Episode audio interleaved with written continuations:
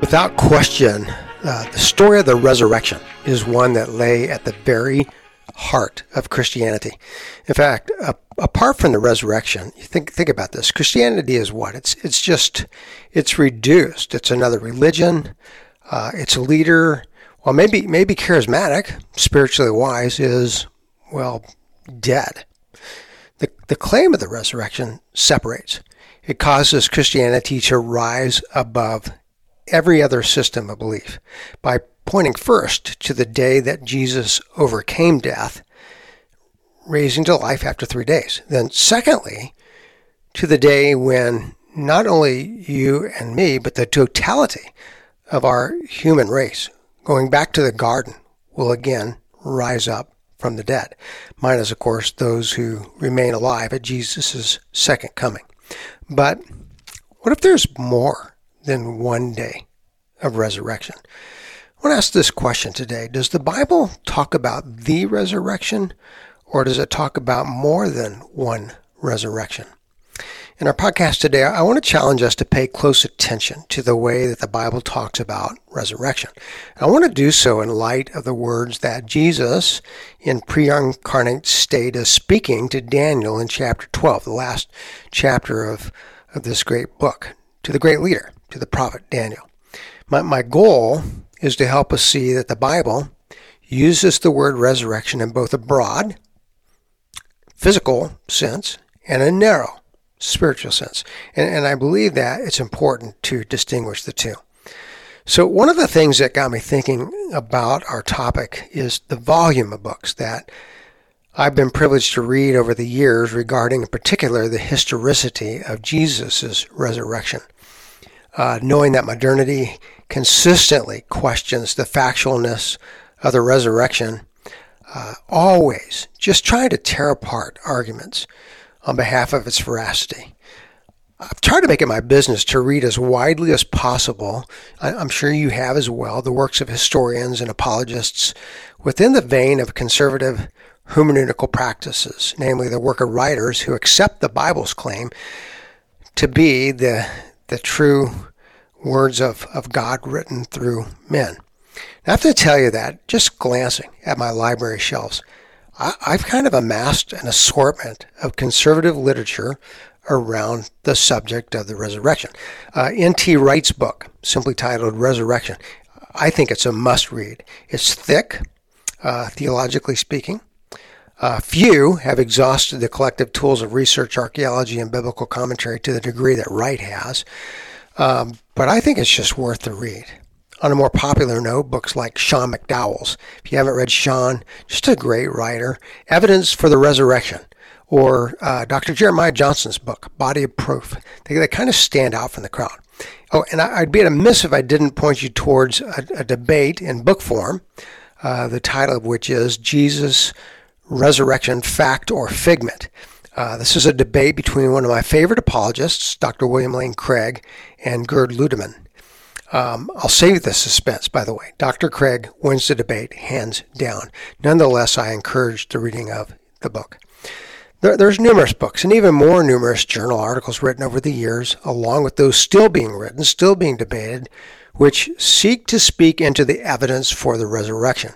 There are far fewer books, however, that deal with the question I want to set before us today the question of how many resurrections we as Christians should expect in the eschatological era. So you do know there's disagreement, right? Not, not simply within the ranks of conservative versus more liberal theologians, but actually among conservatives themselves. Some indicate that in the end times, we should expect two distinct resurrections. While others, self included, hold to the more classic Christian understanding of one resurrection to come. So, the question from where do these disagreements emerge? How is it possible for two parties, both of whom approach the Bible as the literal Word of God, to end up in two very different places with regard to a teaching that's fundamental to the church, the resurrection?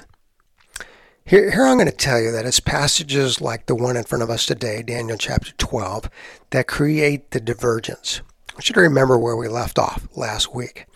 In chapter 12 of Daniel, we meet the old prophet nearing his last days on earth. He's admired, he's respected, he's consulted as the instrument through whom God has led Israel through the dark night of exile in Babylon. At this point in his life, you know, we might look at him and say, well, Daniel, you should feel a sense of peace, joy, satisfaction. Yet, where do we meet him? We meet him at a point where he's filled with fear and actually a heavy heart. Remember why. Daniel knows that his end, personally, is near. Throughout the 70 years which he's endured, he's prayed for one thing that God would set his people free. Those who've lived in exile with him, he's prayed that God might lead them back to the homeland, to Jerusalem. So the good news is that as Daniel has prayed, he's also managed to live to see God free his people in a political sense through an edict, through Cyrus, the Persian king, who's declared Israel free of the bondage placed upon them by the nation Babylon. With the fall of Babylon to Persia, Israel is free to return to Jerusalem. That's the good news. Its counterpart, however, is the truth that while free, much, if not most, of Israel has not begun to live into the freedom that's been proclaimed. The people of God have hesitated to act on the promise of God. To put this into as simple a term as possible, the temple in Jerusalem still lay in a state of disrepair, and Daniel is sad. It's at this moment then that Jesus, again in pre incarnate state, appears to Daniel holding hope in his hand.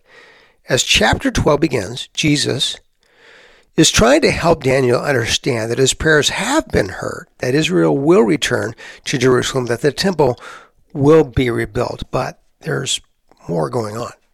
Daniel, there's more going on. Jesus begins to move Daniel beyond, far beyond, the time in which he lives, showing him things that are to come, even to the end of earth's time. Here, he shows Daniel that there are two ways to think about what he, God, is doing. Number one, in the immediate sense, Israel will return home. The pathway back to Jerusalem has been established. But there's another homecoming that for Daniel and the people of his time lay further out and into the future, namely our return home to our eternal home.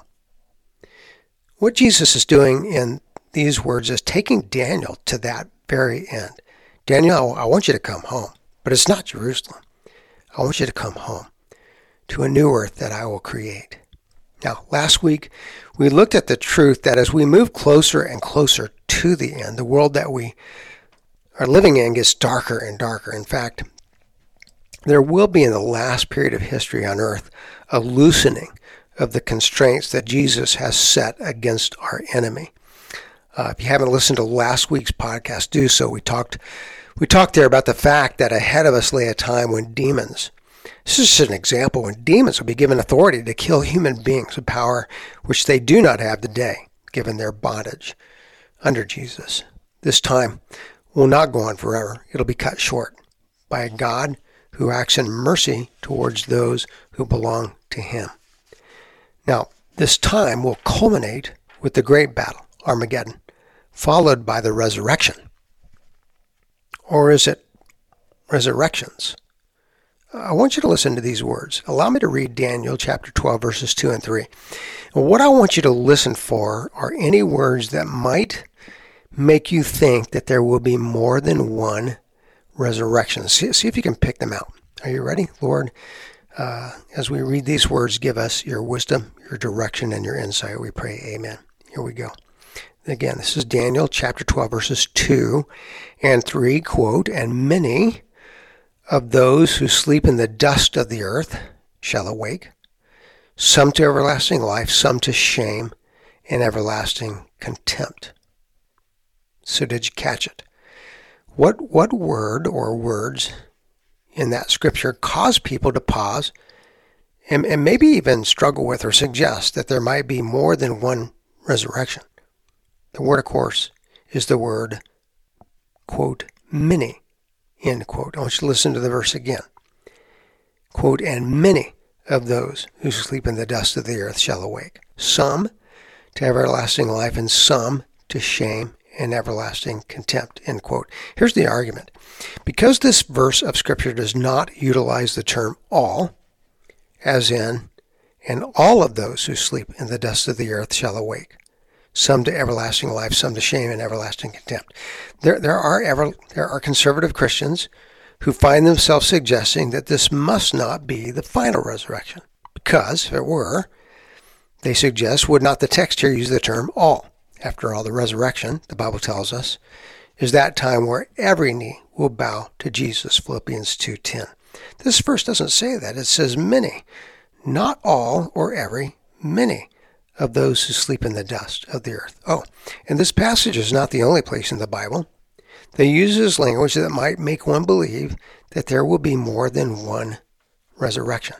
Revelation chapter 20 joins it. I want to look at these words. Remember in the Revelation chapter 20, John, like Daniel, is taking us to the end of time. Uh, in chapter 20, we're privileged to glimpse into heaven itself, where we see the souls of martyrs. I want you to listen to these words and try to pick out any that might cause you to say, hmm, is there more than one resurrection? Revelation chapter 20. Quote, also, writes John, I saw the souls of those who had been beheaded for the testimony of Jesus and for the word of God, and those who had not worshipped the beast or its image, and had not received its mark on their foreheads or their hands. They came to life and reigned with Christ for a thousand years. The rest of the dead did not come to life until the thousand years were ended. This is the first resurrection. Blessed and holy is the one who shares in the first resurrection. Over such the second death has no power, but they will be priests of God and of Christ, and they will reign with him a thousand years.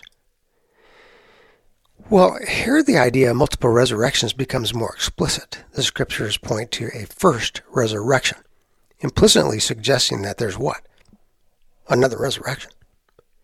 So you have to ask then, what do verses like the one before us in Daniel and then this verse in Revelation, what do they mean? Is there more than one resurrection? And it's here the road divides. Within conservative Christianity, there are two views. View number one, I will disclose to you this is my own view and that of the church body that I'm a part of, answers the question in a classic way with a resounding no. There are not two or three or four resurrections. There's just one and it will occur at the end of time, post Armageddon, at the return of Jesus. Just one resurrection. That's view number one. View number two, held by many today, including conservative theologians, oppositely suggests that there are two distinct and different physical resurrections. These are the two views, and how each understands the resurrection influences how you understand what Daniel or the Revelation are talking about. So allow me to do this. I want to expand and contrast each view prior to coming back to what I believe is the meaning of the words given to Daniel in chapter 12 by pre incarnate Jesus. So I'm going to begin with um, the view that states that both Daniel and the Revelation are talking about physical resurrections, two of them separated from one another by a thousand year period. Follow me on this. This view, typically associated with a form of eschatology end time theology called premillennialism, which suggests the following sequence of events for the end times. So I'm going to give you this kind of this rundown. Just follow me. This is a picture of what will happen in the end time according to those um, who suggest there is more than one physical resurrection. Here, here's the sequence. Number one, they say, well, this whole period of time will start with the rapture. This is the belief that prior to what we've been calling the half a time, all Christians who are living on earth will be raptured off of the earth into the presence of God. They'll be removed from earth, taken to heaven. In this view, Christians will not have to endure the tribulations described in the last period of Earth's history. Number two, the first resurrection. At the time of the rapture, concurrent with it, at the same time. There'll also be, according to this understanding, a first resurrection. Who's resurrected? Well, all those who have received Jesus as their Savior from Adam forward to the point of the first resurrection. These two are resurrected and then taken to heaven, removed from the tribulation, the hard time that takes place on earth. Number three, tribulation, half a time. Again, according to this belief, once the living Christians and the now resurrected believers are taken into heaven, there begins the half a time or tribulation on earth. This goes on for seven years. And it's believed that during this period of time, those who remain on earth are given the chance to come to faith in Jesus. So we've got the Christians in heaven. But now if you if you're on earth, you're going to be given a, a another chance to come to faith in Jesus. So, some go so far as to suggest that it's during this period of time that all Jews will come to faith. Number four, the return of Jesus. Once this seven year period concludes, those who hold this view believe Jesus will return to physically reign on earth along those, with those who've trusted him for a period of 1,000 years.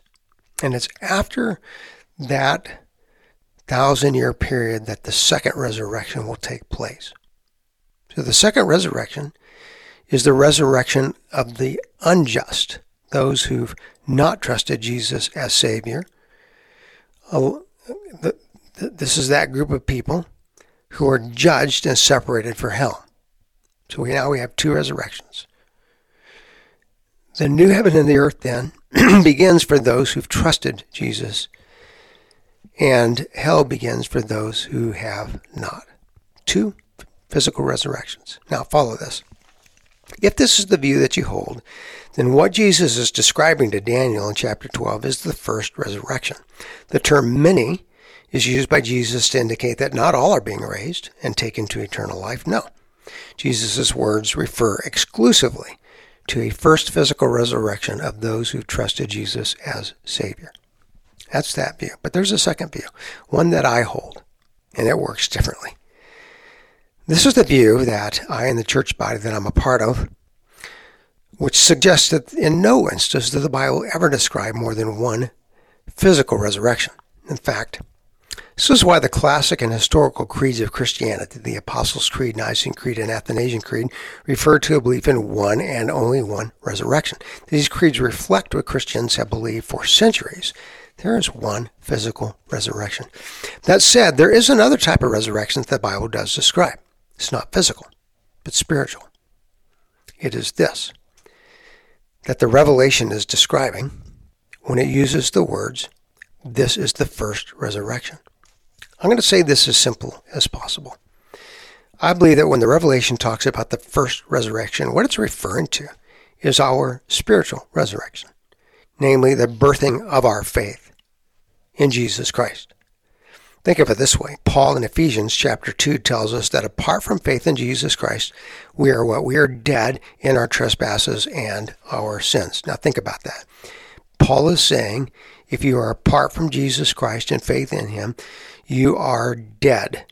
Now, are we physically dead? No. But are we dead? Yeah. How? Spiritually. Now, what happens when God works faith in our lives? We come to life. And guess what? There's there really is no better word to describe what coming to faith in Jesus means than the term resurrection. Our first resurrection occurs at that time that the Spirit, working through word and sacrament, brings us from spiritual death into spiritual life. As clearly as I can say it, then, classic biblical Christianity understands that during our lifetime, the Spirit of God is seeking to bring us to faith through word and sacrament. As He does, we do have the power to push the Spirit away, to deny Jesus. When we die, then, our soul goes immediately to one of two places, heaven or hell. Following the half a time in Armageddon, Jesus will return, and it is only then that the physical resurrection takes place at the physical resurrection, there will concurrently take place the judgment of all mankind. Those who've trusted Jesus as Savior move forward into eternity to live out on the new earth life with God. Those who have rejected Jesus move into an eternity apart from God in hell. Now, understood this way, what Jesus is showing Daniel in chapter 12 is the fact that the many, i.e., the large number, of people who form human history are headed one direction toward eternity. Eternity, either with or without Jesus, depending upon one thing faith. Now, one more question. Why is all of this even important? Why was Jesus showing Daniel at the last part of his life what's going to take place at the very end of time? Well, let me give you a word. The word is mission. I want you to start by thinking about this from the perspective of Daniel. What is God really saying to Daniel? I'm going to put this into my own words. Hopefully, you'll make sense of it. Here's what I believe God is saying to Daniel Daniel, I know you're sad. You want to see Israel return to its home, Jerusalem. But there's more going on. You see, Daniel, what got Israel into trouble in the first place, what caused this 70 year period of exile that you've just lived through, is one thing. My people lost a sense of mission. I didn't put Israel here on earth to live by themselves in Jerusalem. I put them into Jerusalem to be a light to the world. Because you see, Daniel, Jerusalem is not home. New earth is, eternity is. And Daniel, in the time that you have left on earth, I want you to help Israel, not simply return back to Jerusalem and build a temple. But Daniel, can you help my people return home? with a new sense of urgency? Can you help them restore Israel? Can you help them have a new sense of mission that knows that the resurrection day is not far away and souls are at stake? I believe Jesus is showing Daniel this picture because he wants this trusted prophet in the last days of his life to use his influence to point Israel back to its mission which is what I believe makes this word so relevant for you and me. Here's how I'd like to close today. I want to tie three questions into this scripture. I'll move through them quickly, encouraging you to give them a little bit of thought. Question one How do the words of Jesus to Daniel in chapter 12 help you and me recognize the Bible's emphasis on the truth that this world is not our home? St. Paul said it this way we are of good courage, and we would rather be away from the body and at home with the Lord. So, whether we're at home or away, we make it our aim to please Him.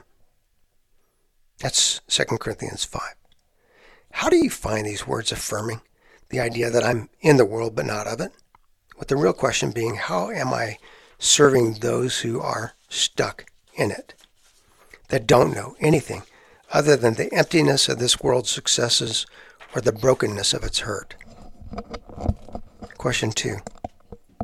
Scale of 1 to 10. On a scale of 1 to 10, where's your head? Where's your heart today, right, right now?